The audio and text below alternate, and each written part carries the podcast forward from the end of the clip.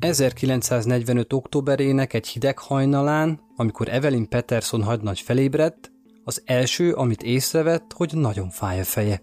A világ forgott vele, és nem tudott fókuszálni. Fogalma sem volt arról, hogy hogyan eshetett el, és verhette be a fejét. A zavarodottsága félelembe váltott, amikor ráébredt, hogy a kezei gúzsban vannak. Valaki egy lámpa zsinórral megkötözte. Valaki járt a lakásában. Szerencsére a csomó elég laza volt ahhoz, hogy kiszabadítsa magát. Ahogy kiszabadult, kábultan körülnézett a lakásban, igyekezett felállni és visszaszerezni az egyensúlyát. Evelyn, aki nővérként csak nemrég tért vissza a háborúból, tudta, hogy bárki is kötözte meg, már nincs ott. Nincs közvetlen veszélyben, viszont a feje lüktetett. Orvosra volt szüksége. Gondolkodása közben kopogtatás zavarta meg. Evelyn a fájdalommal küzdve elvánszorgott a bejárati ajtóig. Kinyitotta. Egy sötéthajú tinédzser állt előtte. Nem ismerte a fiút, de segítségre volt szüksége, ezért beengedte. A srác kedves volt. Eltámogatta egy székig, beleültette és felhívta a kórházat, ahol Evelyn nővére dolgozott. A hívás nem sikerült, ekkor a fiú viselkedése hirtelen megváltozott és ideges lett. Abban a pillanatban lecsapta a telefont és elviharzott a lakásból, különösebb magyarázat nélkül. Nem mintha Evelynnek bármi ereje is lett volna azon aggódni, hogy hová megy a fiú. Csak ült és várta, hogy megérkezzen a segítség, miközben imádkozott, hogy a támadója ne térjen vissza. De mi van akkor, ha már visszatért, csak épp nem ismerte fel? Erre talán nem is gondolt. Sziasztok, Szatmári Péter vagyok, és ez itt a Bűntények Podcast. Egy tisztán valódi bűnesetekkel foglalkozó műsor, magyarul. Lássuk a részleteket. A mostani adásban William George Heirens-szel foglalkozom, akit a rúzsosgyilkosként is emlegettek. Minden történetnek két oldala van, néha nehéz megállapítani, hogy melyik az igaz. Az első epizódban William korai éveiről lesz szó, legalábbis ahogyan visszaemlékezett rájuk. Kitérve a rablásokra, amik végül tévútra vezették. A második epizódban pedig arról a három gyilkosságról beszélek majd, ami megrázta egész Chicagót. Megfejtjük, hogyan vezettek a nyomok egyenesen Williamshez. Bár ez nem lesz annyira egyértelmű. Sokan abban hisznek, hogy nem választhatjuk ki az életet, amit kapunk. Életünk hossza, születésünk helye, szüleink anyagi helyzete, sőt, még testünk sincs az irányításunk alatt. Belekerülünk egy előre elrendezett környezetbe, még mielőtt élni kezdenénk az életünket. Vannak olyanok, akik számára a kapott környezet inspiráló lakhat, és ugródeszkaként használják életük során. Vannak viszont olyanok is, akiket börtönbe zár, és arra kényszerít, hogy foggal körömmel harcoljanak egy jobb életért.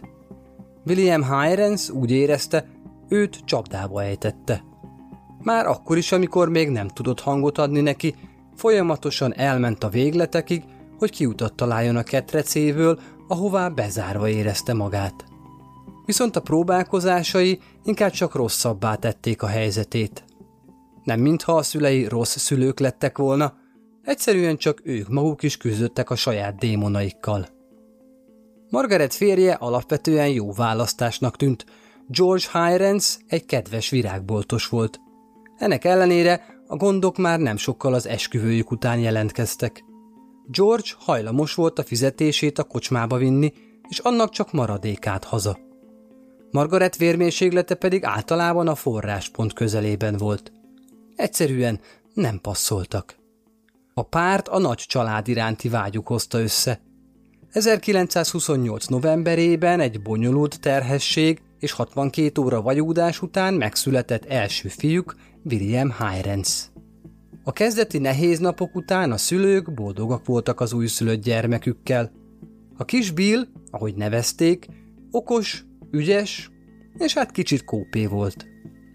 Még mielőtt járt volna, már előszeretettel mászott fel magas helyekre. A család az első emeleten lakott egy három emeletes házban, aminek az aljában volt az apa virágüzlete.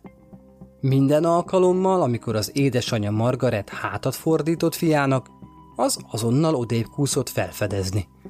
Kezdetben a kis Bill körülményei nem voltak annyira rosszak. A szülei szerették, annak ellenére, hogy egymást annyira nem. Kényelmes életük volt. De hogy a nagy gazdasági világválság végig söpört az országon, Heirenszéket sem kerülte el. A válság az összes család számára nehéz helyzetet teremtett.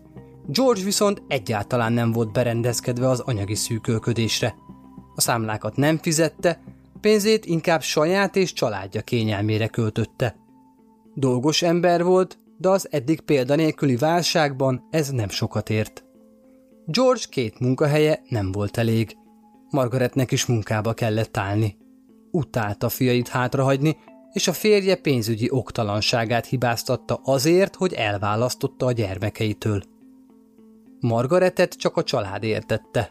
Most, hogy nem maradt ideje, amit a fiúkkal tölthetett volna, a feszültség az otthonukban egyre csak nőtt. Mire Bill az első osztályba lépett, a családi boldogság már teljesen szertefoszlott körülötte. Bill gyerekként is érezte, hogy a dolgok rosszra fordulnak. Szülei folyamatosan veszekedtek, aminek középpontjában a pénz állt. Hihetetlenül stresszes környezet volt ez így egy gyermek számára. Amíg a stresszhormon hasznos és elengedhetetlen, hogy megfelelően reagáljunk váratlan helyzetekben, a folyamatosan megemelkedett kortizol és egyéb hormonoknak viszont komoly fizikai mellékhatásai is lehetnek. A legjobban ezeket a mély szegénységben élőknél lehet tapasztalni. Ma már tudjuk, hogy a gyerekek ugyanúgy érzik a szegénység hatásait, mint a szüleik, és az aktívan kihat az agyi funkcióik fejlődésére. Egy kétezer-tizenhatos tanulmány stressznek kitett gyerekek agyi működését vizsgálta, és azt találta, hogy stressz hatására bizonyos idegi aktivitás mintázatok megváltoznak. Fogékonnyá téve a gyerekeket reaktív és támadó viselkedésre, stimuláció hatására. Más szóval, azok a gyerekek, akik mély szegénységben nőnek fel, nagyobb eséllyel lesznek impulzívak. A tanulmány a stressz hatásának enyhítésére gondoskodó és meleg családi hátteret javasol. Mi tudjuk, hogy a nehéz anyagi helyzetben lévő, több munkahelyen dolgozó szülők számára ez sokszor nem opció. Azzal, hogy Margaret és George pénzügyi helyzete romlott, az esély elillant, hogy csökkentsék a Billre nehezedő stressz mértékét. Annak ellenére, hogy a feszültség egyre nőtt a fiúban, szépen fejlődött. Az egyre növekvő kíváncsi elméje kiteljesedett, és imádta a kitalált történeteket. Bár jól kijött a korabeli gyerekekkel az iskolában, amolyan magányos típus volt. Kiváltképpen érzékeny a kiabálásra és a hangos zajokra, ami talán az otthoni folyamatos veszekedések lenyomata miatt alakult ki. Ezért is igyekezett elkerülni a hangoskodó gyerekcsapatokat. Idejét inkább kisebb gépek babrálásával, lepkegyűjtéssel vagy olvasással töltötte. Bár csendes volt, ennek ellenére szerette a kalandot. ezerkilencszázharminckilenc nyarán a tíz éves Bill édesapjával tartott annak munkahelyére. Akkoriban George-nak kertészeti munkája volt a River Parkban, ahová Bill vele tartott, és amíg apja dolgozott, ő eljátszott egyedül a parki játszóterén. Játék közben egy olyan mászókára mászott fel, aminek a napon felmelegedett fém szerkezete megégette Bill bőrét. A hirtelen fájdalom miatt leesett róla. Rájött, hogy eltörött a keze, és pánikolni kezdett. Tudta, hogy az orvosi ellátása pénzbe kerül, amiből a szüleinek hát nem volt túl sok. Úgy döntött, maga teszi helyre a törött karját. Kicsivel később a park egyik dolgozója talált rá, alig mozgó, lógó végtaggal. Egész addig nem sírt, amíg apja elé nem került. A fájdalmat bírta, de az, hogy apjának csalódás okozzon, nem. A törött kar végül sok-sok dollárba került a családnak, ami még nagyobb anyagi feszültséget okozott, ami még több veszekedéshez vezetett. Margaret nem csak a pénz miatt kiabált George-al, már vállással fenyegette. Bill számára egyértelmű volt, hogy anyja a gyerekek miatt nem hagyta még el a családot. A nyomás emiatt már elviselhetetlen volt. Bill úgy érezte, hogy ő csak egy anyagi teher a szülei számára, és elhatározása, hogy otthagyja az otthonát, egyre csak nőtt benne. A megoldás egyértelmű volt. Munkát kellett keresni magának. ezerkilencszáznegyvenben talált is. Hetedikesként egy bolt kifutó fiúja lett. Keményen dolgozott, és a felettesei szerették. Így valamennyi pénzt keresett, amivel hozzá tudott járulni a család költségvetéséhez, így az otthoni gondok enyhítéséhez is. Bill igyekezett felnőttként viselkedni, de még csak egy gyerek volt, aki nem állt készen arra, hogy a felnőtt világ stresszeivel találkozzon. Nem sokára már szüksége volt arra, hogy valahogy kieressze a felgyülemlett feszültséget. Merő véletlenségből talált is erre egy módot. ezerkilencszáznegyvenegyet írunk, Bill még mindig csak tizenkét éves. Pontosan olyan kiszállításnak indult, mint eddig minden nap. Egészen addig, míg Bill el nem követett egy hibát. Többet adott vissza a vevőnek, így egy dollárral kevesebb pénz maradt a zsebében. Egy dollár nem volt sok, de Bill tudta, hogy ha visszaér az üzletbe, azt rajta fogják számon kérni. A pénz pedig fontos volt számára, még akár egy dollár is. Szerencsére a megoldás lehetősége az ölébe hullott, amikor a következő csomagot egy olyan bérházban adta le, ahol meglátott egy nyitott ajtót a folyósón. Az ajtórésén keresztül észrevette, hogy karnyújtásnyira tőle ott hever egy tálca. Emlékezzünk arra, hogy Bill, mint más stresszes környezetben nevelkedett gyerek, impulzív volt, és nehezen kontrollálta magát. A nyitott ajtórésén benyúlt, magához vette a tárcát, és kivett belőle egy dollárt, hogy pótolja a hiányt. Meglepően jó érzést töltötte el, mintha friss levegőt szívna, és elengedné a benne rejlő feszültséget. Már akkor tudta, hogy újra érezni akarja ezt az érzést, ami hamarosan függővé tette. Ha te is megtörtént bűnesetek rajongó vagy, és még többet szeretnél tudni a feldolgozott ügyekről, látogass el a Bűntények Facebook és Instagram oldalára, és ha már ott jársz, lájkold vagy oszd meg a bejegyzéseket. Ha úgy érzed, ennél többet szeretnél tenni a csatornáért, annak Patreon oldalán egy jelképes összeggel támogathatod is. De most vissza a történethez. ezerkilencszáznegyvenegy végén a tizenkét éves Bill Heirens végre talált magának egy módot arra, hogy kiengedje a pénz és családja miatt benne gyűlő feszültséget. Ellopott egy dollárt, és szinte sokkolta, hogy milyen könnyen ment, és milyen jó érzéssel töltötte el. Fizikailag be sem lépett a lakásba, ahonnan lopott, így idővel rájött, hogy ez annyira nem is nehéz. Bill szomszédjainak nagy része lakásaik ajtaját és ablakát nyitva tartotta. Nem is kellett sok, mire az impulzus bűntett szokássá vált. Ha a szülei csatározásba kezdtek, Bill kiszökött az aj elől az utcára, és üres házakat keresett, ahová betörhet. Bill természetes atlétuma és a környék ismerete jó szolgálatot tett neki. Könnyedén bemászott az ablakokon, és minden sarkot, kis utcát és hátsó kertet ismert. A bérházakba egyszerűen addig csengetett, amíg valaki be nem engedte, és amint bent volt, kirabolta az üres lakásokat. Ha a házak hátsó ajtaján slisszant be, a bejárati ajtót duplán bezárta belülről, hogy véletlenül se lepje meg a tulaj. Bár Bill alapvető motivációja a pénzszerzés volt, az hamar megváltozott.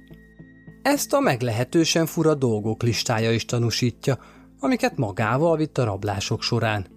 Nagy részének volt értéke, mint például megtakarítás, kötvény, elektronikai eszköz vagy fegyver.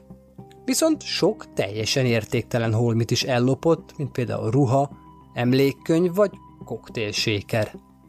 Bill nem igazán tudta értékesíteni az ellopott tárgyakat. Ahogy később nyilatkozta, fogalma se volt arról, hogy hogyan kell azokat elpasszolni.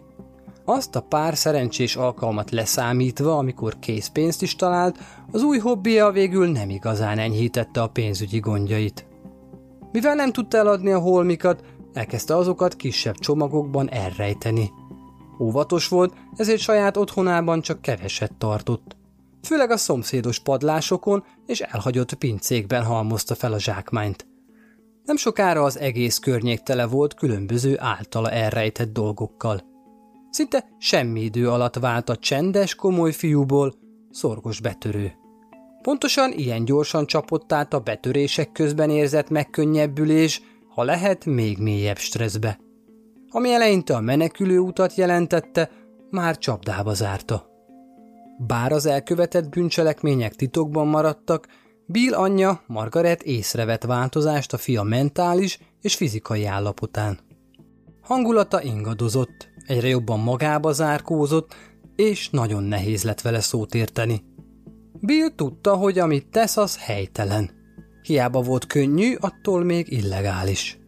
Lehet, hogy amit Margaret észrevett Billen, az a bűntudat volt. De ha egyszer elkezdte, nem tudott megállni.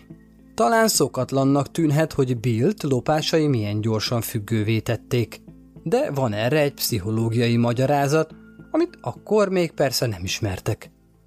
A rablások sűrűségét és az, hogy képtelen volt azokat leállítani alapul véve, azt lehet mondani, hogy Bill az ó cé dé obszesszív-kompulzív zavarjeleit mutatta, ami egyfajta kényszerbetegség, aminek a traumatikus és stresszes gyerekkor kitűnő táptalajt adott.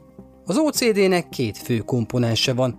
Az egyik olyan megszállott gondolatok, amelyek magasfokú feszültségérzetet provokálnak. A másik pedig a kényszeresség. Kényszerérzése arra, hogy bizonyos rituálékat, viselkedésformákat, cselekvéseket kell végezni annak érdekében, hogy a feszültség csökkenjen. Ilyen például a kényszeres kézmosás is. Miután a betegség kialakul, a kényszeresség egyre rövidebb ideig csökkenti a feszültséget, és idővel maga is a probléma részévé válik. Ez a leírás tökéletesen illeszkedik arra, amilyennek Bill leírta a rablásokkal járó korai élményeit. Egyszer megcsinálta és felszabadult tőle, ezért tovább csinálta. Hamarosan viszont hozzáadódott a benne rejlő feszültségekhez. Viszont ahogy a kényszere kialakult, már nem tudta megállítani. Nem sok idő kellett ahhoz, hogy Billt kényszeressége bajba sodorja. ezerkilencszáznegyvenkettő. júniusában a rendőrség felfedezte az egyik lopott holmi lerakatát az egyik szomszédjuk padlásán. A cuccok közt egy fegyver is volt. A találatot követően elkezdtek jobban odafigyelni, és pár napra rá el is kapták az akkor tizenhárom éves Billt, amikor egy közeli pincébe próbált betörni. Amikor a rendőrök kérdőre vonták, próbálta ártatlannak mutatni magát, de miután átkutatták és egy másik, szintén lopott fegyvert találtak nála, már tudták, hogy megvan a tolvaj, akit kerestek. Hamarosan Margaret és George is tudomást szerzett fiúk letartóztatásáról, amikor az egyenruhások megjelentek az ajtójuk előtt. A rendőrök megkérték a szülőket, hogy nézzenek körbe otthonukban további lopott holmik után kutatva. Amíg George az őrsre ment, hogy megnézze a fiát, addig Margaret hozzálátott a kutatásnak. Talált is három darab kézi fegyvert a hűtőjük alá elrejtve. Bár Margaret és George észrevett változást a fiúkon, a felfedezés, hogy egy betörő, sokkolta őket. Ritka pillanatként összefogtak és egy emberként álltak Bill mögé. Úgy gondolták, a legjobban azt teszik, ha mindenben kooperálnak a hatósággal. Az együttműködés ellenére a rendőrök napokig fogva tartották Billt, aki tizenegy rablást el is ismert. Az egyenruhásoknak viszont ennél több megoldatlan rablási ügyük volt a listájukon, olyanok is, ahol a betörő tüzet okozott. Eltökélték, hogy mindent ráhúznak a tizenhárom éves fiúra. Olyannyira, hogy az újságoknak már a fiú által elkövetett betörési hullámról nyilatkoztak. A szülei bíztatták Billt, hogy pár másik betörést és egy tüzet is valljon be. Bill bár elmondta nekik, hogy sosem okozott tüzet, ennek ellenére azok azt gondolták, hogy legjobb, ha meghagyják a rendőrségnek, amire vágyik, és akkor hamarabb hazamehetnek. A kikényszerített vallomást követően a büntetés meghatározása került szóba. A tinédzser ekkor a középiskola előtt állt éppen, ezért mindenki egyetértett abban, hogy Bill számára egy reformiskora segítene a legtöbbet, hogy visszataláljon a helyes útra. Ezért elküldték őt a Gibault fiú középiskolába, az indiánai Terre Haute-be. Úgy tűnt, hogy a Gibault katolikus fiúiskola pont az, amire Billnek szüksége volt. Az iskola rendszert adott neki, és annak hatalmas területe segített, hogy ne érezze magát bezárva. Így kiszabadult az otthonának börtönéből. Érdekes módon a kezeletlen kényszeressége úgy tűnt elmúlt az ott töltött idő alatt. Bill jegyei kiemelkedőek voltak, tanárai szerették. Olyannyira, hogy megbecsülésük jeleként munkát is bíztak rá az iskola főépületében. A papoknak csak Bill olvasmányaival kapcsolatban voltak agályai, nem neki valónak találták. Az otthoni feszült környezet hiányában felül tudott emelkedni gyerekkorán, és előszeretettel barátkozott az évfolyam társaival, akik közül sokan hozzá hasonlóan lopás miatt kerültek oda. Bár még mindig nehezen kezelte az erős zajokat és a nagy csoportokat, egészséges szociális életet élt. Mindent összevetve jó évet zárt. ezerkilencszáznegyvenhárom nyarán a tizennégy éves Bill elhagyta a Gibaultot. Frissen és izgatottan várta, hogy visszatérhessen chicagói életéhez. Eleinte örült, hogy otthon lehet, de sajnos a dolgok rosszabbak lettek, amíg távol volt.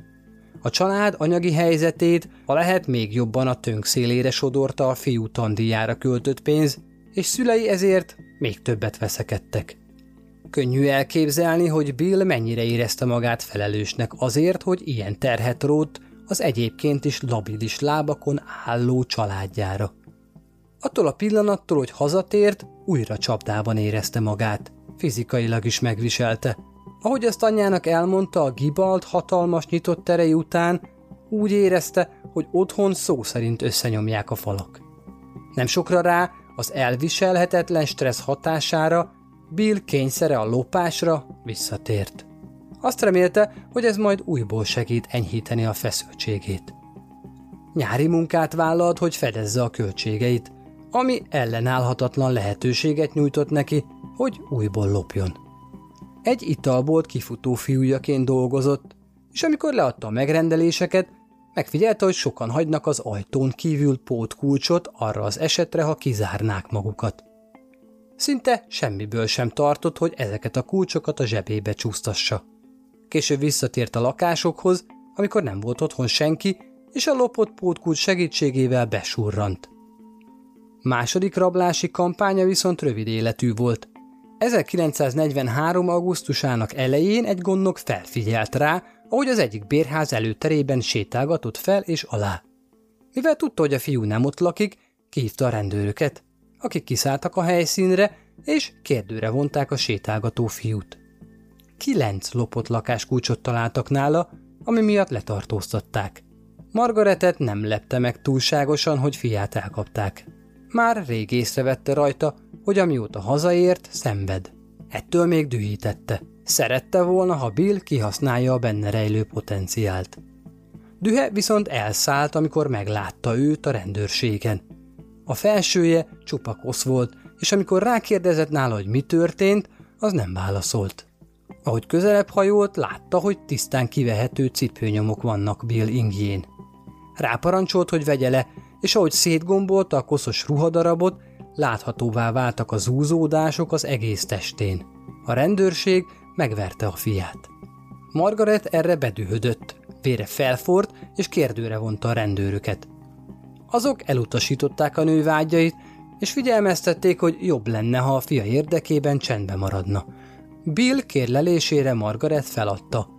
Már tudták, hogy a legjobb, ha együtt működnek, hogy kielégítsék a hatóságot. Később, amikor rákérdeznek Billnél erre az esetre, azt nyilatkozta, hogy büntetést kapott, amit megérdemel. Miután a rendőrök megkapták az elvárt vallomást, eljött az idő újra kitalálna a megfelelő büntetést. A bíró, Margaret és George megegyeztek, hogy Billt egy újabb reformiskolába kell küldeni. Az új intézményt, a Szent Bede Akadémiát az anyja választotta, leginkább azért, mert közel volt a városhoz. A Gibaulthoz hasonlóan a Szent Benében töltött két év alatt is remekelt Bill. Jó jegyeket és jó barátokat is szerzett. Mikor ezerkilencszáznegyvenöt nyarára hazakerült, az akkor tizenhat éves Bill úgy tűnt visszatalált a helyes útra. A rossz kedvű, mogorva tolvaj nem volt többé, és Billnek határozott tervei voltak, hogy hogyan változtasson az életén hosszú távon. Bevették a Chicagói Egyetem egyik új programjába, ami lehetőséget adott fiataloknak idő előtt elkezdeni a felsőfokú tanulmányaikat. Bill úgy gondolta, hogy ez az egyetem, akárcsak a Gibault vagy a Szent Bene segít neki távol maradni a kényszeressége egy újabb ciklusától. Sajnos Bill nem volt felkészülve az egyetemi szigor miatti stresszre, pedig az volt a legnagyobb ellensége. Bill kényszerbetegsége visszatért, méghozzá katasztrofális következményekkel. Hallgass meg a Bűntények Podcast többi epizódját is Spotify-on, vagy ahol hallgatod a kedvenc podcastjeidet. Kövess Facebookon és Instagramon, ahol az ügyhöz kapcsolódó képanyagot is találsz. De most térjünk vissza Bill történetéhez. ezerkilencszáznegyvenöt őszén a tizenhat éves Bill Heirens megkezdte tanulmányait a Chicagói Egyetemen. Bill azt remélte, hogy ez az újrakezdés segít neki elszakadni a gyermekkori traumáitól egyszer és mindenkorra. De hamarosan rájött, hogy az egyetem egy teljesen új nyomást helyez rá. Bill nem akarta szülei segítségét kérni a tandíja fizetésében, tudta, hogy a családja már így is az anyagi csőd határán lavírozik. Ezért inkább több részmunkát is elvállalt, hogy saját maga tudja fedezni a kiadásait. Rokonai felajánlották neki a segítségüket, szívesen támogatták volna Billt annak érdekében, hogy távol tartsák a visszaesés lehetőségétől, de ezt elutasította. Keményen dolgozott és tudta, hogy ha nincs elég pénze, arra is van megoldás. A lopás. Bill visszatért hát a betöréshez. A fiatalabb évei káoszával ellentétben már tudta, hogy passzolja el a lopott árut, és igen jó pénzt csinált belőle. A legjobban a háborús kötvényeket szerette eltulajdonítani. Mivel a második világháború már a végére járt, így azokat készpénzre lehetett váltani. Egy szike segítségével lekaparta a nevet a kötvényről, és ráírta a sajátját. A gyerekkorához hasonlóan megint a pénz lett Bill első számú aggodalma. Annak ellenére, hogy több bevételi forrása is volt, pénzügyileg szűkösködött. Otthon lakott és reggelenként apjával utazott be az egyetemre. Az apja munkarendjének megfelelően előfordult, hogy Bill órákat is várt az előadások után, mire az felvette és hazavitte. Vagy jóval a reggeli kezdés előtt már az egyetemen volt. Ismét jó alkalom adódott hát arra, hogy kicsit lendítsen az anyagi helyzetén. Ezt az előadások előtt és után felszabadult időt Bill arra használta, hogy bérházakba slisszanjon be, és üres lakásokat keressen. ezerkilencszáznegyvenöt. október ötödikének reggelén George több mint egy órával az első előadás előtt tette ki Billt az egyetemen. A fiú nem vesztegette az idejét, és megcélozta az egyik kampuszhoz közeli bérházat. Szokásos módon jutott be az épületbe a Drexter sugárúton, és az eddigi mintáját követve a legfelső szintre liftezett, ahonnan lefelé haladva akart nyitott ajtókat keresni. Ez esetben viszont megzavarták. A húszas évei végén járó Helen Peterson épp kifelé jött a fenti penthouse-ból. Mivel nem ismerte Billt, ezért rákérdezett, hogy kit keres. A fiú úgy tett, mintha csak rossz címen járna. Hívta a liftet és lekísérte Helent egészen a kijáratig. A ház körül sétálva megvárta, amíg tiszta lesz a levegő, és visszament az épületbe. Emlékezett, hogy Helen a penthouse-ból jött ki, ezért Bill újból felliftezett a legfelső emeletre, hogy megnézze, vajon ürese az a lakás. Miközben a keskeny penthouse-ba vezető lépcsőn haladt felfelé, őrült kopogtatás zavarta meg. Kíváncsian folytatta az útját a lakás felé, aminek ajtajánál egy másik nőt talált, Margaretet, aki a nővérét szólongatta a zárt ajtón keresztül. Margaret Peterson fáradt volt és frusztrált. Egész éjjel dolgozott a közeli kórházban, és elmondta Billnek, hogy valamiért nem működik a kulcsa. Azt gondolta, hogy a nővére megviccelte. Bill felajánlotta segítségét a nőnek, de nem sokat tudott tenni. Margaret végül úgy döntött, hogy lemegy reggeliért a közeli kávézóba, azt remélve, hogy nővére addig hazaér és beengedi a lakásba. Bill hátra maradt, nem hagyhatta ki a tökéletes lehetőséget. Tudta, hogy Helen, a nővér, akiről Margaret azt gondolta, hogy megviccelte, nincs otthon. Ez azt jelentette, hogy a penthouse üresen áll. Sőt, mivel a legfelső szinten van, távol esik a szomszédok kíváncsi szemeitől is. Így Bill nyugodtan és kényelmesen betörhet. Visszatért, de a biztonság kedvéért bekopogott. Meglepetésére az ajtó kinyílt, és egy nő állt előtte.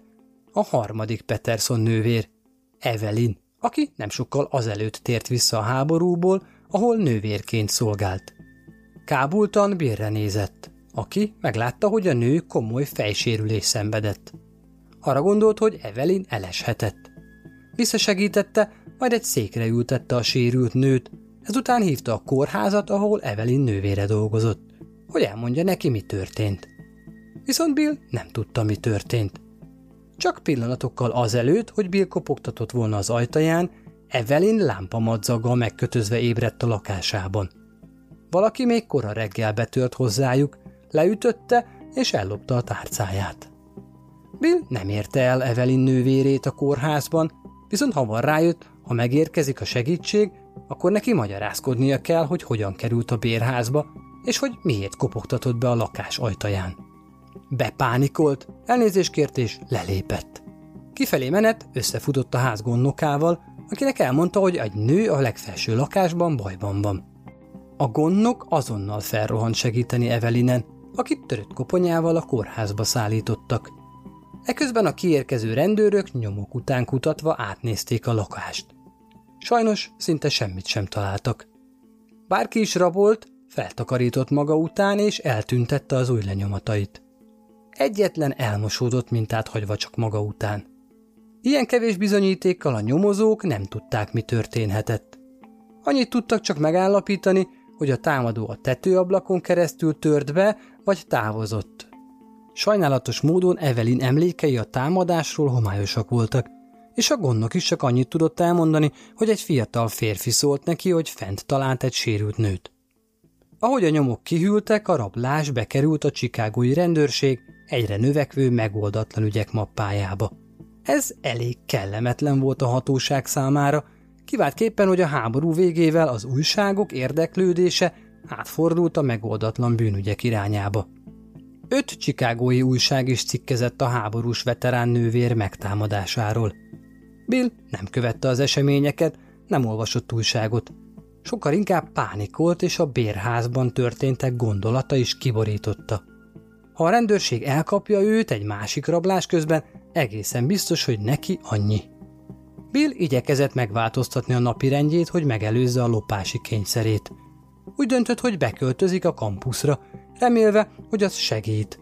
Azt gondolta, ha nem kell az apja munkarendjéhez igazodnia, akkor nem lesz fölös ideje, amit eddig rablásokra használt. Ezen felül viszont szüksége volt egyéb elfoglaltságra is ahhoz, hogy kitöltse minden idejét. Ezért csatlakozott a Calvert klubhoz, ami egy katolikus fiatalokat tömörítő társaság volt. Miközben a klub szociális rendezvényeinek megszervezésével foglalkozott, különösen közel került annak elnökéhez, Vincent Costellohoz, akivel végül szobatársak lettek.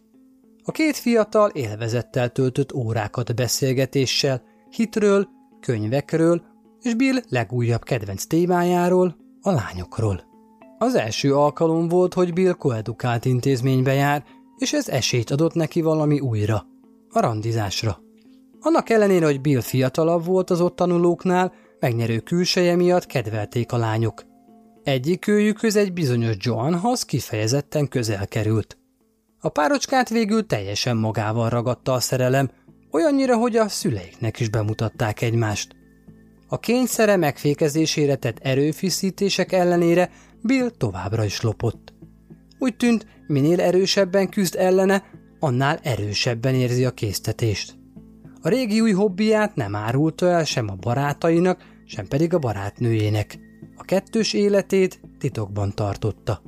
Amit Bill csinált, igazából elég gyakori viselkedés a kényszerbetegségben szenvedők körében. Elkerülés és hárítás. Az ó cé dé-ben szenvedők jelentős része igyekszik bizonyos dolgokat elkerülni, mint például helyek, események, tárgyak vagy adott esetben személyek. Oka többnyire valamilyen irányíthatatlan, nem racionális félelem. Például a kényszeres személy elkerüli a nyilvános vécéket, vagy nem fogad el senkitől sem tollat. Ilyen esetekben végül maga az elkerülés, hárítás válik kényszerré, és folyamatos fennállása erősíti a kényszerbetegséget, sőt rosszabbá teszi a beteg állapotát.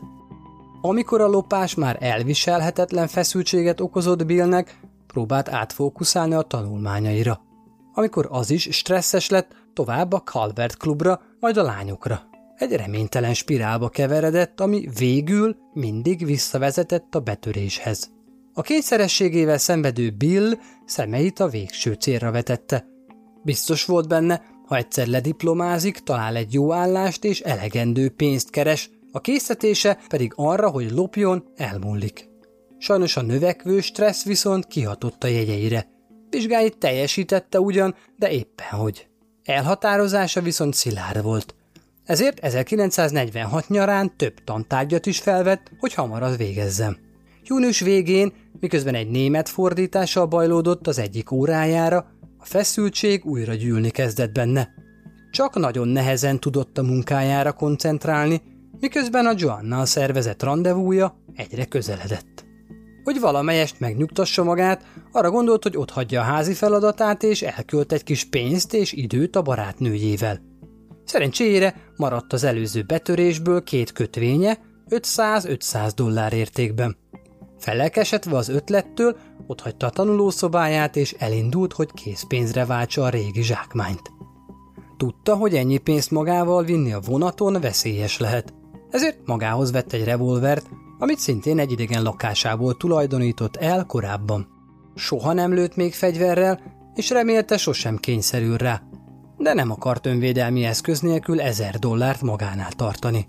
Nem tervezett aznapra rablást, viszont a posta bezárt, mire odaért, ezért nem tudta a kötvényeit beváltani. Bill mindig tudta, hogy tud könnyen és gyorsan pénzhez jutni, és szerencséjére közel volt a Wayne Manor apartmanház, ahol előzőleg már járt. Könnyű célpontnak gondolta. A nyári meleg miatt a lakók az olyan épületekben, mint a Wayne Manor, sokszor nyitva hagyták az ajtajaikat, hogy egy kis húzatot csináljanak. Így megkönnyítve Billnek, hogy besurranjon, elvegyen valamit és eltűnjön, még akkor is, ha otthon vannak. Nem tartott sokáig, hogy megtalálja a megfelelő ajtót, amin keresztül bekukucskálva meglátott egy tárcát az asztalon. Be is ment érte. Ekközben viszont az egyik szomszéd meglátta Billt, hogy besúrran az ajtón, és odament, hogy megnézze, ki mászkál a szomszédjánál. Amikor Bill kilépett a lakásból, szembe találta magát a gyanút fogott asszonnyal. Bill tudta, hogy elkapták, kiváltképpen, amikor a nő férje is megjelent, hogy védje a nejét.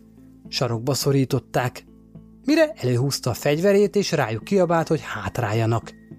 Bill későbbi elmondása alapján nem szándékozta használni a fegyverét és lelőni a párt, egyszerűen csak időt akart nyerni. Amíg a pár lefagyott a félelemtől, Bill elszaladt. Mire elért az előcsarnokig, a férj már a nyomában volt, miközben a feleségét arra utasította, hogy hívja a rendőröket. Bill hallotta az utána futó férfit, aki ehhez időközben a ház gondnoka is csatlakozott. Bepánikolt, nem kaphatják el újból. Bill nem igazán attól félt, hogy üldözői elkapják, tudta, hogy könnyen lehagyja őket. Inkább attól tartott, hogy az üldözés magára vonja mások figyelmét. És tényleg, egy szolgálaton kívüli rendőrjárőr, Abner Cunningham már fel is figyelt az űrzavarra, és követni kezdte az eseményeket.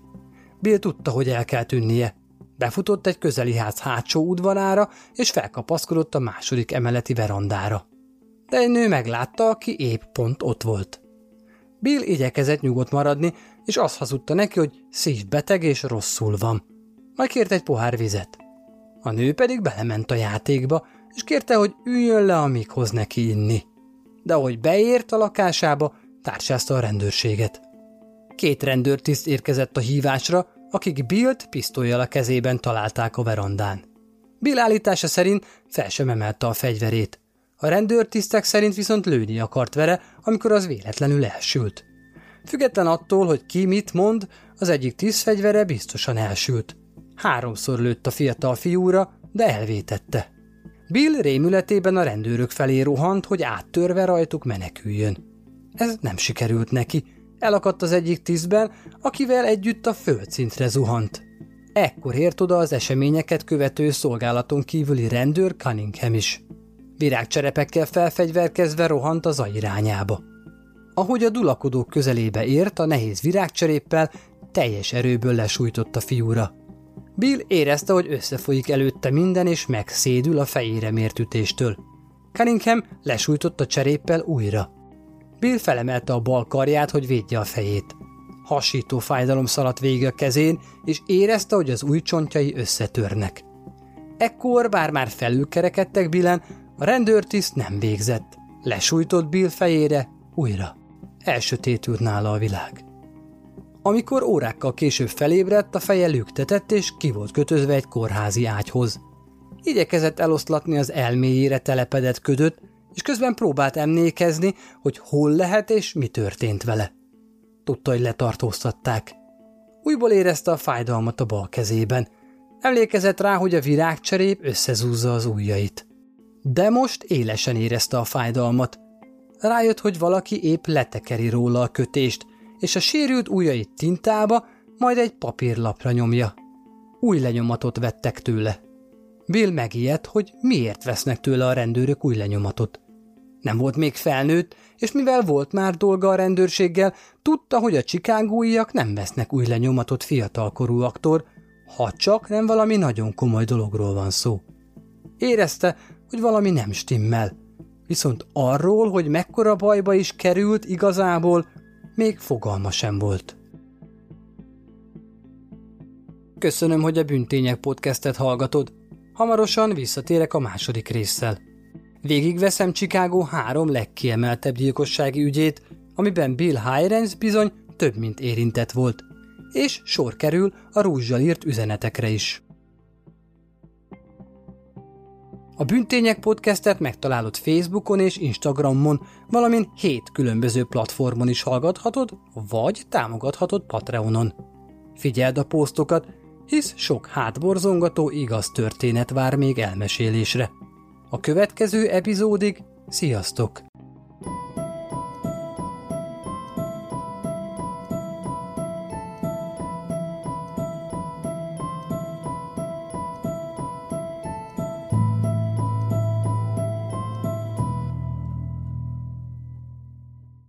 Ha más podcastekre is kíváncsi vagy, hallgassd meg a Béton műsor ajánlóját.